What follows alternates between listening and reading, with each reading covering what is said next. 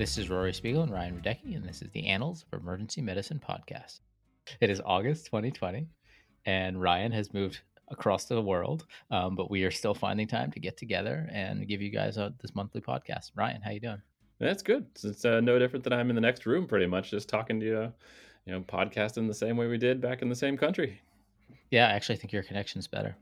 I have the fastest internet I've ever had in my life down here. Uh-huh. And when I say down here, I mean I'm in Christchurch, New Zealand.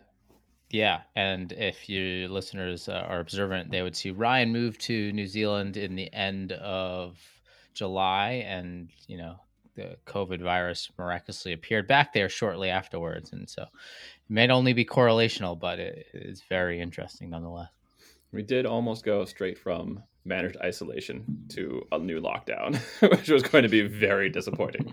But we are on the island that does not have any COVID cases at the moment. So we're hoping to keep it that way. Cool. Well, you survived the 2 weeks of quarantine in a hotel with two young children, and you're ready to go. Yep. Back to turning my brain back on and delivering some podcast. All right. Well, why don't we jump in?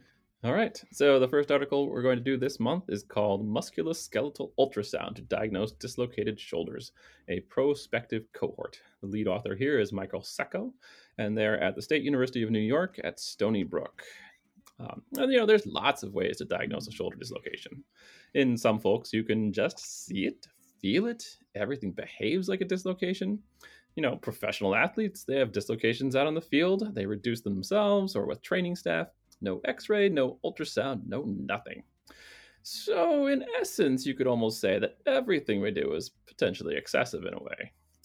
This article looks specifically at the diagnostic performance characteristics of point-of-care ultrasound as performed by emergency physician ultrasonographers. All the ultrasonographers included in the study underwent training on the technique, a video, and practice on actual patients.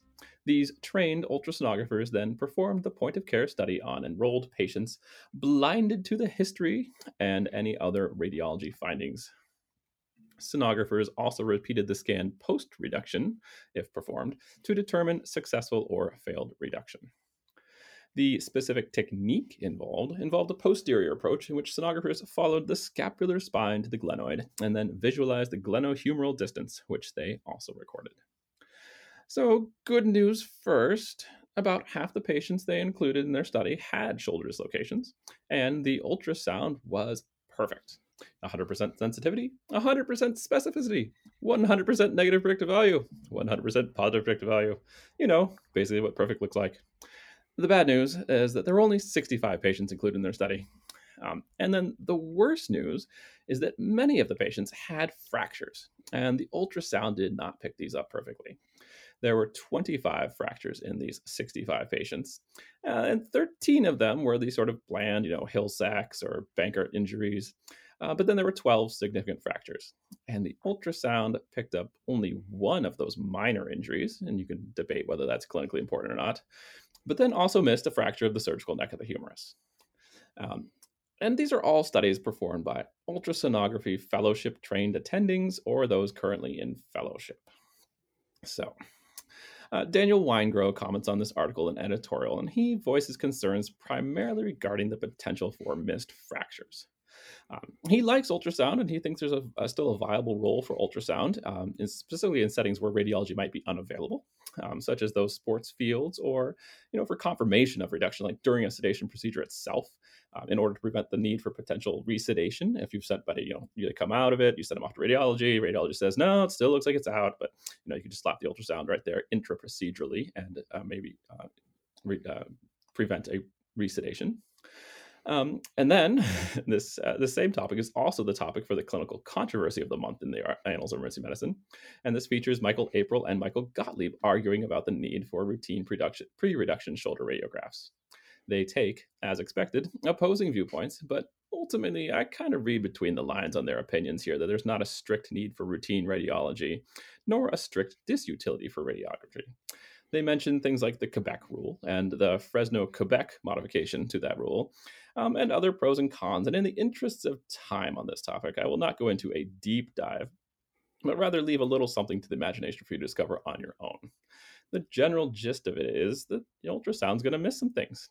But just because it misses a few things doesn't mean that it can't be used as an adjunctive diagnostic technique when clinically relevant. Yeah, I mean, I use a lot of shoulder ultrasound. I thought this was a great article. It was a nice review all around. The images are nice. The how to actually do the scanning was really good. And it's a nice way to kind of get an introduction into this procedure. I mean, I think this data pretty surely says that if you're probably still need an X-ray to rule out the fracture. And so it doesn't eliminate that. I do like it for these inter-procedural uncertainties where you think you're in, but you're not quite sure, and having the ultrasound there to check and confirm so you don't have to send the patient back off for an X-ray and then resedate a patient, so on and so forth. It's also really nice to start learning the anatomy, because if you decide to do some intra-articular lidocaine, it's much easier to do it under ultrasound guidance once you understand the anatomy. So it has its uses there. My big issue with the article is, most shoulder dislocations are clinically obvious, and so how good is ultrasound on the few where you're not exactly sure? Does it really add anything to clinical exam? And obviously with this small subset of patients, it's unclear. Yeah. And then I'd say both the pro and con, and I'm not going to go into it because I think really both authors share the same opinion that it doesn't need to be routine. They mentioned specific sort of studies in these Quebec rules where they're talking about patients who, they're under 40, they've had previous shoulder dislocations, and, you're pretty confident they haven't had a direct blow to the, sort of injury that's going to put them at risk for a humerus fracture. Those are people that you could potentially forego any radiology on and just do either ultrasonography or nothing. And then you have older people who there's a question of, always a question of a fracture in somebody with more brittle bones, where radiology tends to be more clinically indicated. Sure. Yeah. And also a difficult reduction where it's just not going as planned. Of course. Yeah. All right. Excellent. Well, let's move on. So sticking on the topic of ultrasound, our next article is Ultra Long versus Standard Long Peripheral Ultravenous Catheters, a randomized controlled trial of ultrasonographically guided catheter survival. And the lead author is Amit Ball. So I think we've all grown quite comfortable using ultrasound to place IV catheters. And with the growth of this technique, we see that the equipment has kind of lagged behind the technical process. And so, when we used to put in catheters prior to having ultrasound, we'd essentially have to palpate a vein or see a vein. And so the catheter itself didn't have to be very long. When you start using ultrasound, you start finding all these deeper vessels that look great, but can be quite a significant distance from the surface of the skin. And so using standard IVs would leave you quite short. And even if you got in the vessel, the catheter would be barely sitting in the vessel, and the survival of that catheter was very short. And so we moved to long catheters, which were longer than a standard catheter. But even those had a shorter lifespan than ideal. Despite being longer, were not long enough to get a significant amount of the catheter in the vessel. And so there is some thought that we can use even a longer catheter, ultra long catheters that are up to 6 centimeters long. So almost as long as a midline, but avoiding the kind of necessity of sterility of a midline, which is a much more logistically complex process. So these authors wanted to actually undergo a randomized controlled trial comparing standard long catheters, so the ones that most of us are familiar with in the ED, to these ultra long catheters, which are 6 centimeters in length. And they enrolled a convenient sample of patients at least 18 years old with self-reported difficult access. So this meant they had at least one of the following: a history of requiring 2 or more intravenous attempts on previous visits, previous requirement of an ultrasonographically placed IV catheter, peripheral, a PICC line, a midline, or a central line, end-stage renal disease, receiving dialysis, injection drug use, or sickle cell disease. IV access was attempted by a trained emergency physician, resident, advanced practitioner, nurse, or technician who attended a 2-hour vascular access didactic session where they were trained in the placement of these long catheters under ultrasonographic guidance. Lines were placed at least 2 centimeters proximal to the antecubital fossa, and they were inserted under aseptic conditions using a high-frequency linear probe. Patients are randomized to either a standard 20-gauge 4.78 centimeter intravenous catheter, so that's your standard extra long IV, or the ultra long 20 gauge 6.35 centimeter catheter. Overall, the authors enrolled 270 patients, 35 in each group, and they found a significant survival benefit in the ultra-long catheter group compared to the standard catheter group. The median ultra-long survival duration was 136 hours, so 5.7 days, and the median survival for the standard group was 92 hours or 3.9 days. This is a difference at about 44 hours. They went on to do some analysis where they found the optimal length of vein to catheter survival, meaning how much of the catheter was actually in the vein, was 2.75 centimeters. In this case, they found that it didn't matter which group you were in, but if 2.75 centimeters of the catheter was in the vein, the survival of the catheter was 5.4 days compared to patients who had less of the catheter in the vein, and it was down to 3.1 days. So obviously more patients in the extra long group had a sufficient amount of the catheter in the vein versus those in the shorter catheter group. The most common cause for IV removal was phlebitis and infiltration, which is unsurprising. So I think this is fairly predictable findings. The longer the catheter it is, the more of it winds up in the vessel and the longer the catheter survives.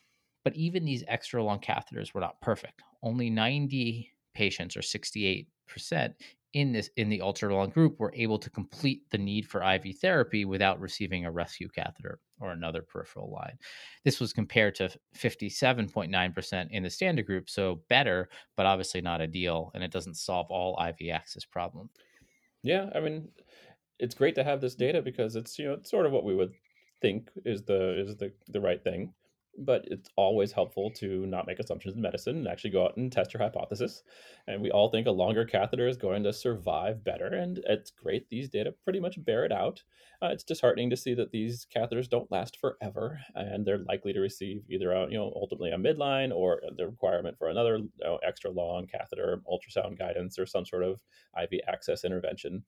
But it is, again, slightly better with the ultra long, which is, again, reassuring and has face validity. I just looked mostly at the safety data here.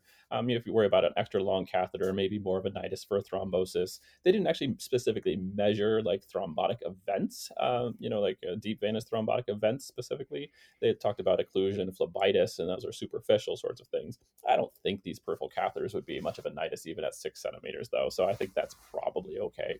And I don't see any reason to consider the longer catheters less safe. And that's pretty much what I was looking for the most in this article. Yeah, I mean, a small set, so it's hard to say for sure, but they're smaller than midlines. The data on midline shows the rate of thrombosis or DVTs is rather small, so you might be able to kind of carry that data over to this. Sounds great. So ultra, and what's next? Ultra long catheters. When does it stop? Well, I mean, so then the question becomes like, what's a midline and what's an ultra long venous peripheral line? And, there's going to be some arbitrary cutoff, which I think at this point is 8 centimeters. And, above 8 centimeters, you consider it a midline. Below it, you consider it a ultra long peripheral line. There's no data supporting one or the other. The risk of complication in both is very minimal.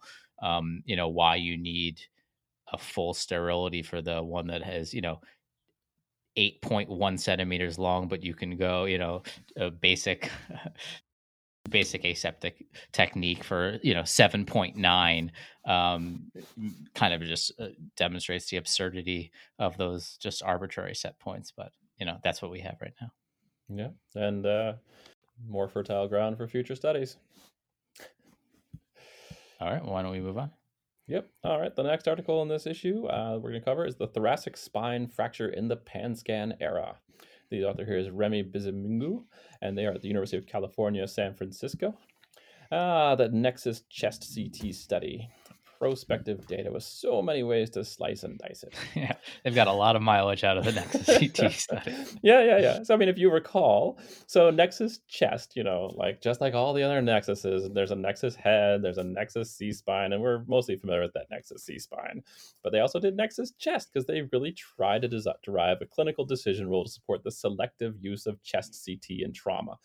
This was back in the days where people kind of hoped that maybe we wouldn't just scan everybody from head to toe. The golden days of 2011 and 2014 when we used to talk about this sort of, resource, optimization and trauma. But it almost seems, what's the word I'm looking for? so innocent back in the day to think that we just wouldn't progress to a standard of care where just constant advanced imaging in everybody. But in any event, they tried to come up with this decision rule, and we're not going to talk about the decision rule. Their attempts to come up with a decision rule because of, there's a reason why we haven't talked a whole lot about the Nexus Chest decision rule over the last 10 years. It's not really something that was clinically usable. But in any event, I digress. This is a pre-planned statistical analysis of that prospectively collected data with 11,477 subjects in total. The goal here was basically just to describe the frequency and clinical significance of thoracic spine fractures observed in their study. So described they do. T-spine fractures were present on only 2% of the enrolled trauma patients in their cohort. T-spine fractures were serious more often than not, about 60-odd%. And similarly, they mostly had associated thoracic cavity injuries, about, again, 2/3 of the time. 2/3 of fractures were posterior column fractures, 1/4 were compression fractures, 6% had burst fractures, and then half of the people with thoracic spine injuries involved more than one vertebral level. As far as those associated thoracic cavity injuries, rib fractures were common, along with pneumo and hemothoraces, clavicle fractures, and scapular fractures in smaller and smaller percentages. The most relevant news, I think, that comes out of this little study is that in the 198 fractures that they identified on patients who underwent both a CT and a chest X-ray in this cohort, there's about 4,000 patients, the chest X-ray picked up the injury in only 17 of them. So it missed another 181 injuries. Obviously, chest X-ray is not useful for picking up thoracic spine fractures. And it also, because 6,000 of their patients were actually only received a chest X-ray, you kind of wonder about that actual 2% prevalence, considering a large percent of their population. Lower risk for thoracic injury, of course, but still 6,000 underwent only a chest X-ray and it likely missed some injuries. So the actual prevalence is probably a little bit above 2%. And the authors don't really add a whole lot in their discussion to these data, but mostly making a few observations. Thoracic injuries are uncommon, as we've talked about, but if you do suspect an injury based on significant mechanism or physical findings, you definitely need to be getting a CT. They also noted, generally speaking, a lot of these fractures were not terribly clinically significant, neither requiring bracing nor surgical intervention. Bracing was the most common intervention required, about 40% required bracing, but as we are familiar with, that's mostly for pain control and not necessarily a critical intervention, but 11% did require surgical intervention. Ultimately, they kind of talk about, kind of wax poetical about this overdiagnosis and the incidental pickup of unimportant injuries as the pan scan era has evolved. These data pretty much, I think, show that when a patient doesn't need a CT, you don't need to go get a CT. But if they need any imaging at all, they need a CT. Yeah, I mean, I think that's the key, right? That most of these injuries are clinically significant. When they are significant, usually there's a clinically obvious finding on your exam. They did note that all the patients with clinically important thoracic fractures were positive on their Nexus Chest rule, meaning they had some clinically obvious finding that would kind of motivate you to go get the scan. So yeah, I think. Basically, what you're saying is most people don't need a CT, but if you do have a suspicion for thoracic spinal fracture, the CT is what's needed. All right. Why don't we move on? So let's move on to when you do have to get that CT, and for some reason you have to get it with contrast. And our next article is Evidence and Patient Safety Prevail Over Myth and Dogma, Consensus Guidelines on the Use of Intravenous Contrast Media. So I think the title says it all. And we can stop right there. But the lead author here is Jeremy Hinson, and this is a wonderful review of the literature behind the concept of contrast-induced neuropathy and questions its existence as a clinically important entity. And the authors highlight the recent publication of the American College of Radiology and National Kidney Foundation's consensus statement on the use of IV contrast media in patients with pre-existing kidney disease, and they downgrade the level of caution afforded to the contrast media. They go on to point out the data supporting the existence of CN is fairly weak. Essentially, sick patients present to the ED or the hospital. They get a contrast load, and a small portion of them go on to develop an AKI. while this phenomenon is fairly well documented, the causal link between contrast and the kidney injury has never been demonstrated. Basically, sick patients get AKIs for many reasons, and so it's impossible to determine whether it was the contrast or the reason they received the contrast in the first place that caused the injury. Recently, there have been many observational studies that attempt to control for these confounders. Most notably, the article talks about an article published by these same authors in Annals, which we reviewed back in 2017, which examined over 17,000 ED visits and compared the incidence of acute kidney injury in patients who were exposed or not exposed to contrast media. And after performing a propensity analysis to control for other confounders, they found no sign of contrast-induced nephropathy in this group. And so the authors conclude that there really is no measurable risk for subsequent acute kidney injury if the patient has a baseline GFR greater than 40. In patients below this level, the evidence is far more sparse, but again, it seems that the risk is far smaller than we previously thought. They go on to review some pertinent recs made by the American College of Radiology, many of which are very important to the management of patients in the emergency department. Most importantly, when a CT with contrast is required for the evaluation of a potentially life-threatening diagnosis, contrast should never be withheld. So that pretty much covers most of the practice we do in the emergency department. It's always amazed me when we're ruling out something like an aortic dissection and, oh, wait, no, the patient can't get the scan because they might get a contrast-induced nephropathy, which is crazy, right? Because, you know, any risk of an aortic dissection is way higher than the risk of a nephropathy due to contrast. Oh, that creatinine of greater than 1.3. Yeah, it just blows my mind. While they're recovering from the aortic dissection surgery, I think some of it came out of that just the overuse of radiology. I think the concerns that maybe from the radiology standpoint that we were just loading people with contrast for these scans that just didn't need to be done. Sure. There's probably certainly a little bit of resistance to that. You know, we saw this all the time in the early 2000s, and maybe I still see it today. The person who comes in who's had 25 CTPEs in the past year. I remember seeing patients like that when I trained in residency at a single center where it was the only place you could go for, 100 miles. And we had the same patients coming back in and getting scanned over and over and over. Yeah. But of course, I mean, that's a whole nother problem entirely, right? Writing about this in either blogs or EM News journals, like little throwaway magazines. I don't mean to characterize them as throwaway magazines because we still write for them, but but we've been writing about this, I think, for like 6 years now, almost. Just saying there's no such thing as contrast-induced nephropathy if there's no way to treat it or prevent it or anything with pretreatment or bicarb or saline or anything. If you can't treat or prevent it, it may not actually exist. And the evidence supporting it was just garbage. And we used different contrast media, the low osmolar weight contrast media as the different media than they used to use back in the day and different volume loads than they used back in the early cardiac catheterizations, the early CT scans. It's just an anachronistic, it's an obsolete clinical entity that just doesn't apply to modern medicine.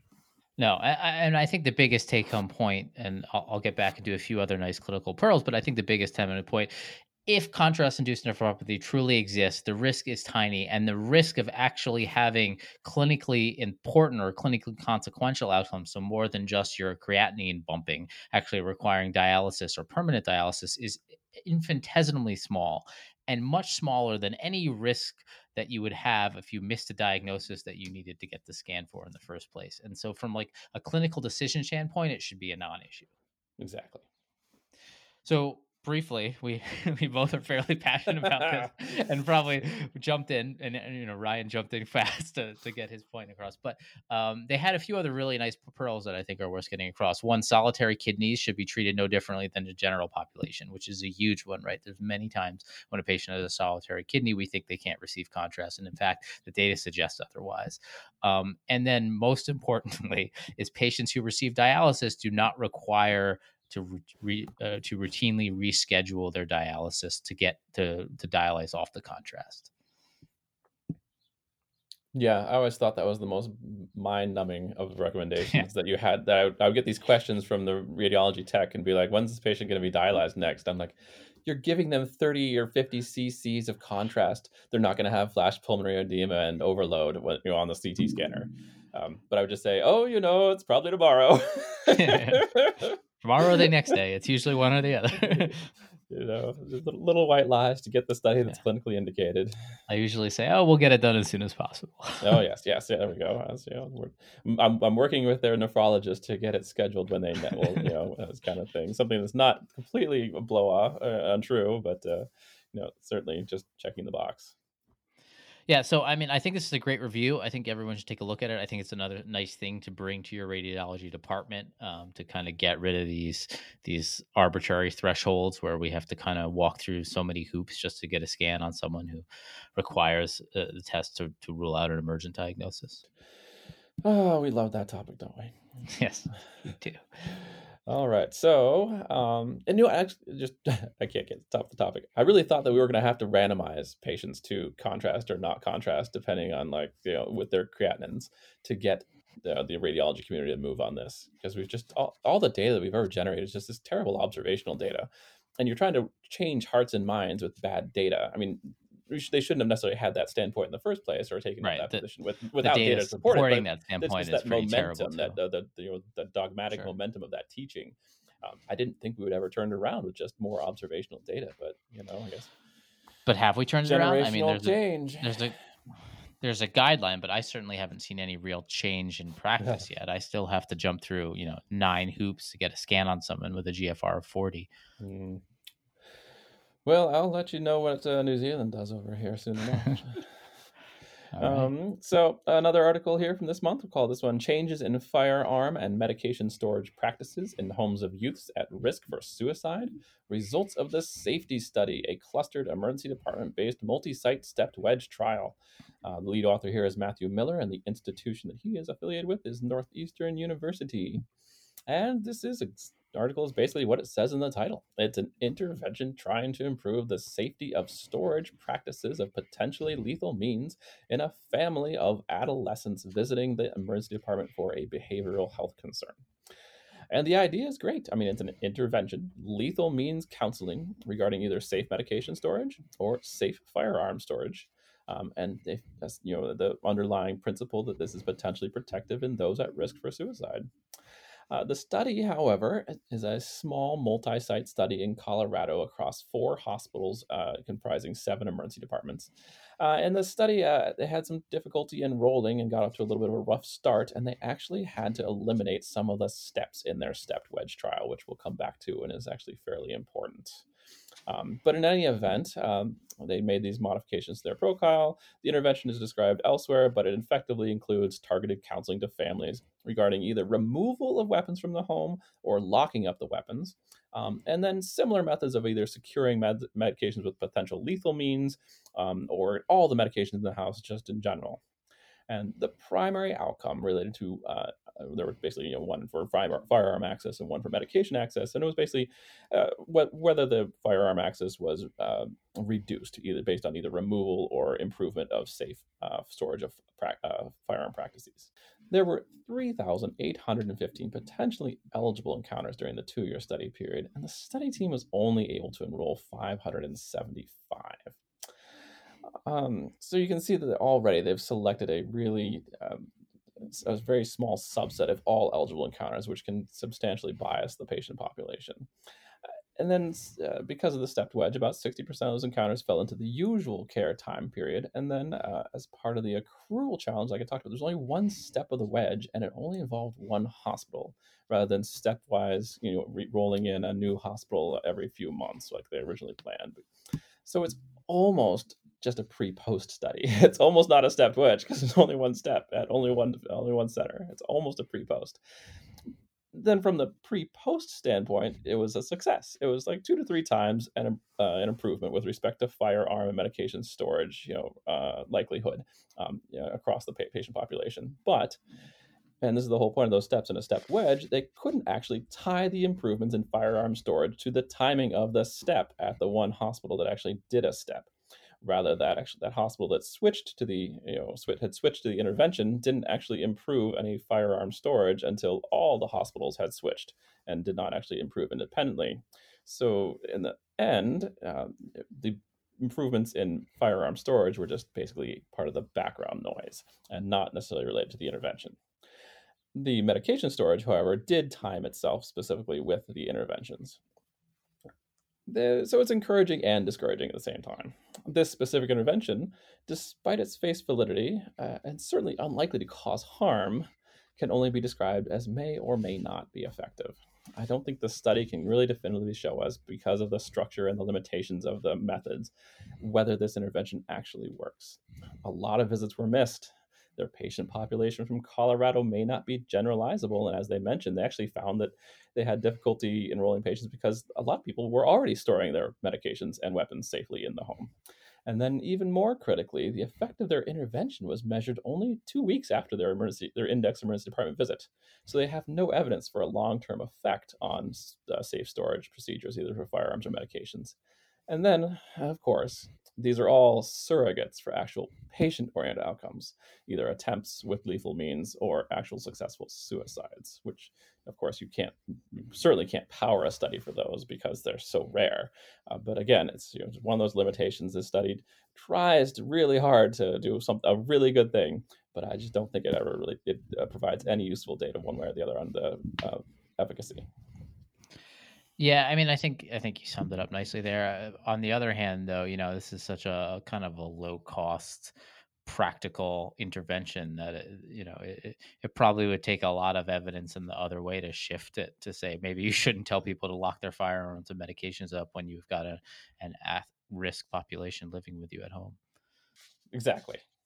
Yeah. All right. Well, why don't we move on?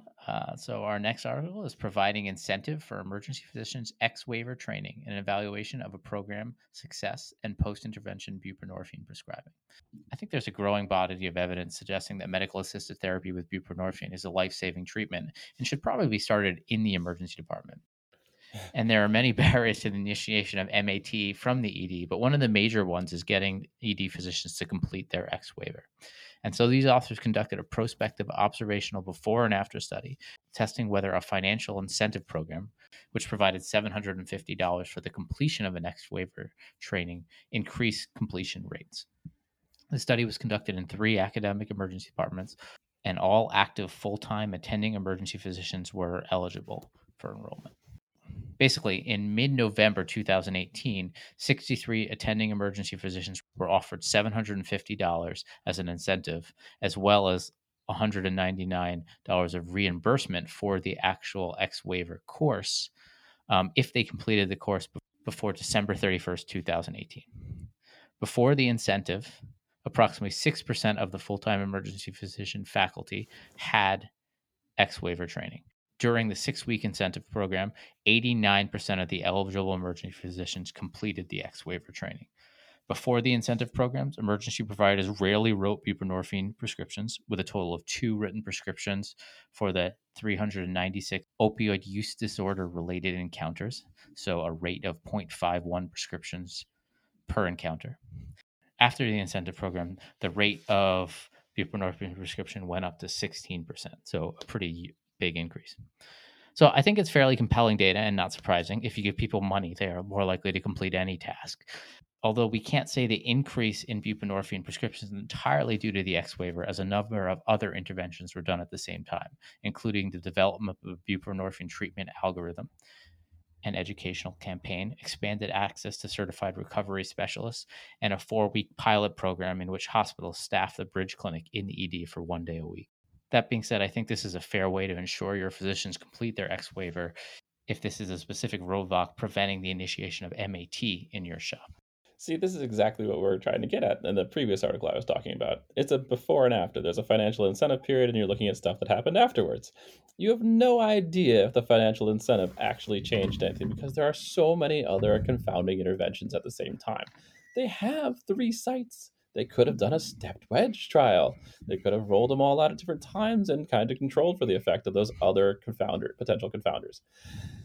So you don't really know if paying people helps. It has some face validity, but you don't really know. And people who completed the program said they would have done it for less. So I mean, they would have done it for less than $500 even. They would have done it for $250, $100. What does the lowest amount you would have done it? And then if it's only $100, why wouldn't you have done it anyways? Just because everybody else is doing it. There's a cultural change in the department. There's, if Rory and I are talking on this podcast about how important it is all the time. I mean, I think we deserve credit for this, right?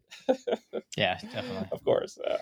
We should get the. So I just don't know if you have to provide a financial incentive for this, and I don't think these data show that that's a conclusive necessity either.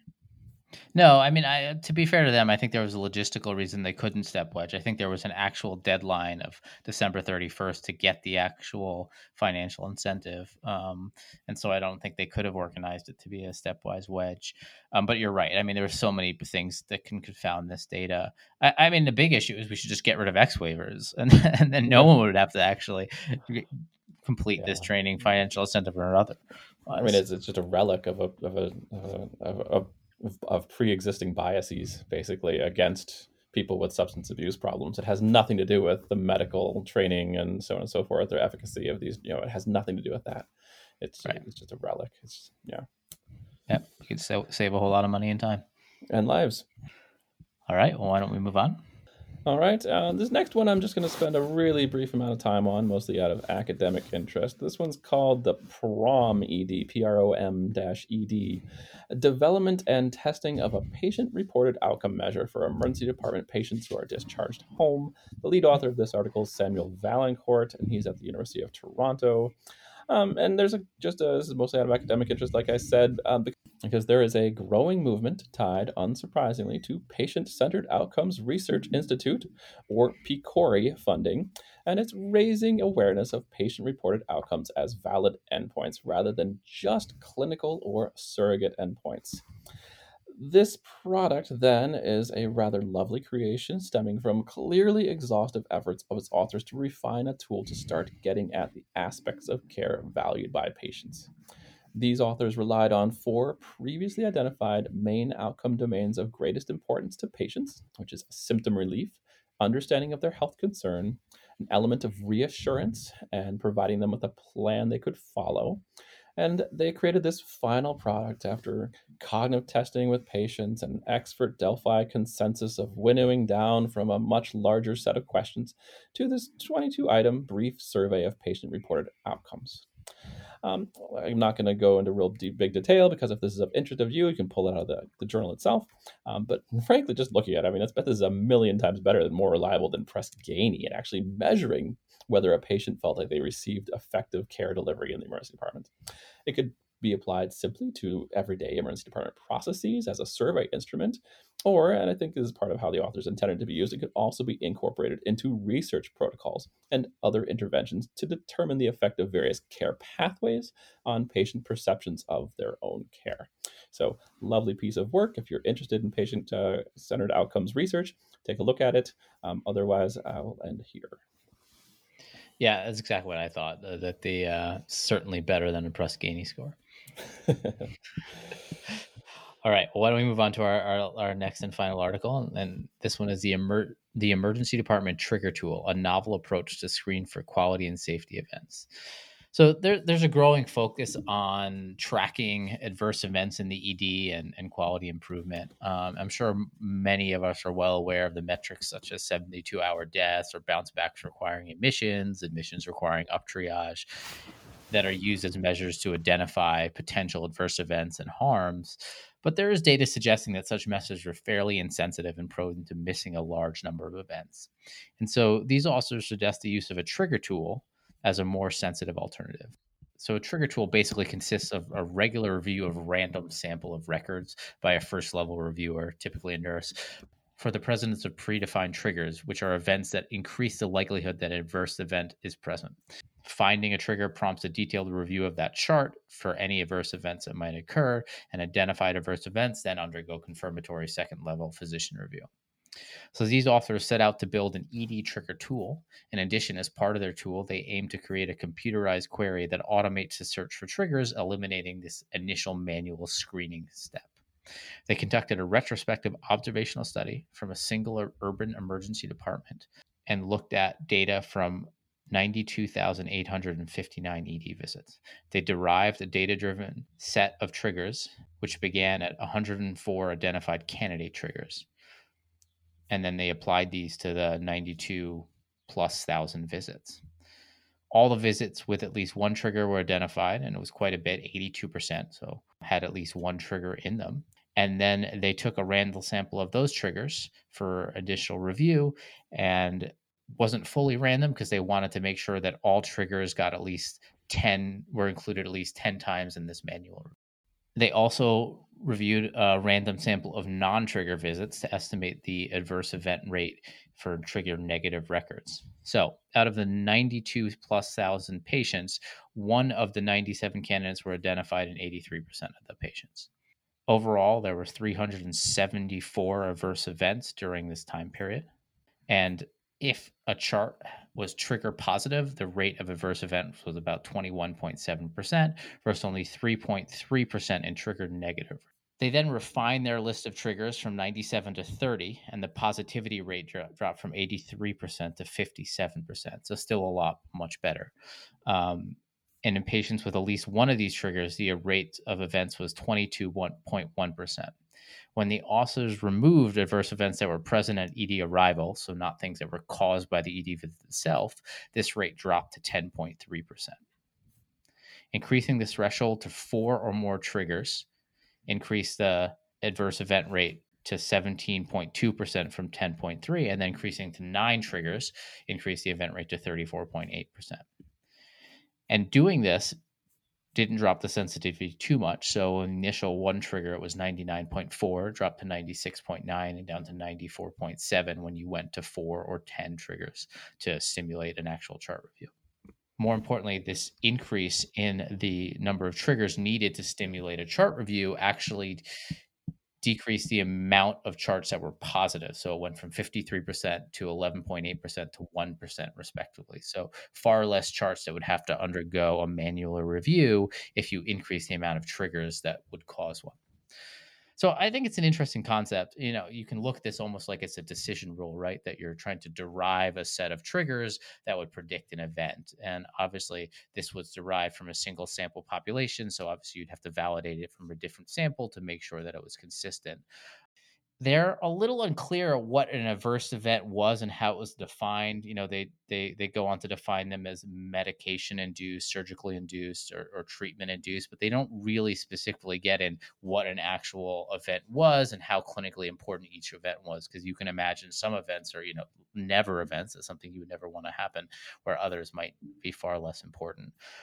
So you always want to balance what you're actually predicting with the amount of actual work it would take. You know, how many manual charts do you have to review? You can imagine if you're doing a massive electronic chart review and 53% of the charts are positive, that's going to create a lot of work to run through each one of those charts to identify adverse events.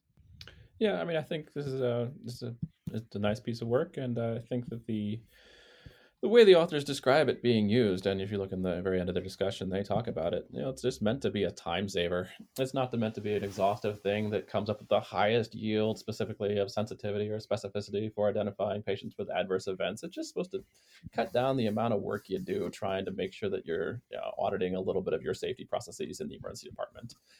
This is just the first step of multiple steps of their investigation process. And I think it's going to be interesting to see how they turn it out when they start using it in a more pragmatic fashion, when they start their little multi-site survey and look at the usability of it and try to actually implement it in the electronic health record, like through, they say they're going to use Epic ASAP. So I look forward to seeing more work from this group. Yeah, and I think anybody who's involved in QI and quality improvement, this is definitely an article to read. All right. Excellent. And that is August. That wraps us up. Freezing cold August day down here, let me tell you. Oh, we almost avoided a whole podcast without talking about the weather. But this is interesting though, right? I mean, my weather is very different than your weather today. That's true. Our weather was often very different, so I'm not sure how much the listeners care. Yeah, well, it started out pretty frosty today at 4 degrees. We'll get up to, I think, 13 degrees. We had a little bit of low fog over the city this morning. And you start clinical work in a few weeks? Yeah, 2 weeks for my first shift. So what we all want to know, because if you listen to the Annals of Emergency Medicine podcast and you read all the articles, it really makes you think that Australia and New Zealand is just full of droperidol. And so when you start working clinically, we really want to know how much droperidol is actually in the emergency department. Yeah, I'm looking forward to using droperidol again. I know it's back in stock in the United States, but it's not as widespread as it once was. Not as widespread. Sure. My old shop, I had it and used it like it was going out of stock. Oh, it's a floor wax and a dessert topping. Yeah, I found it fantastic. But when I moved shops, we no longer have it, and it makes me very sad every day. Yeah. So I don't know what else to. I guess this is at the banter section, huh?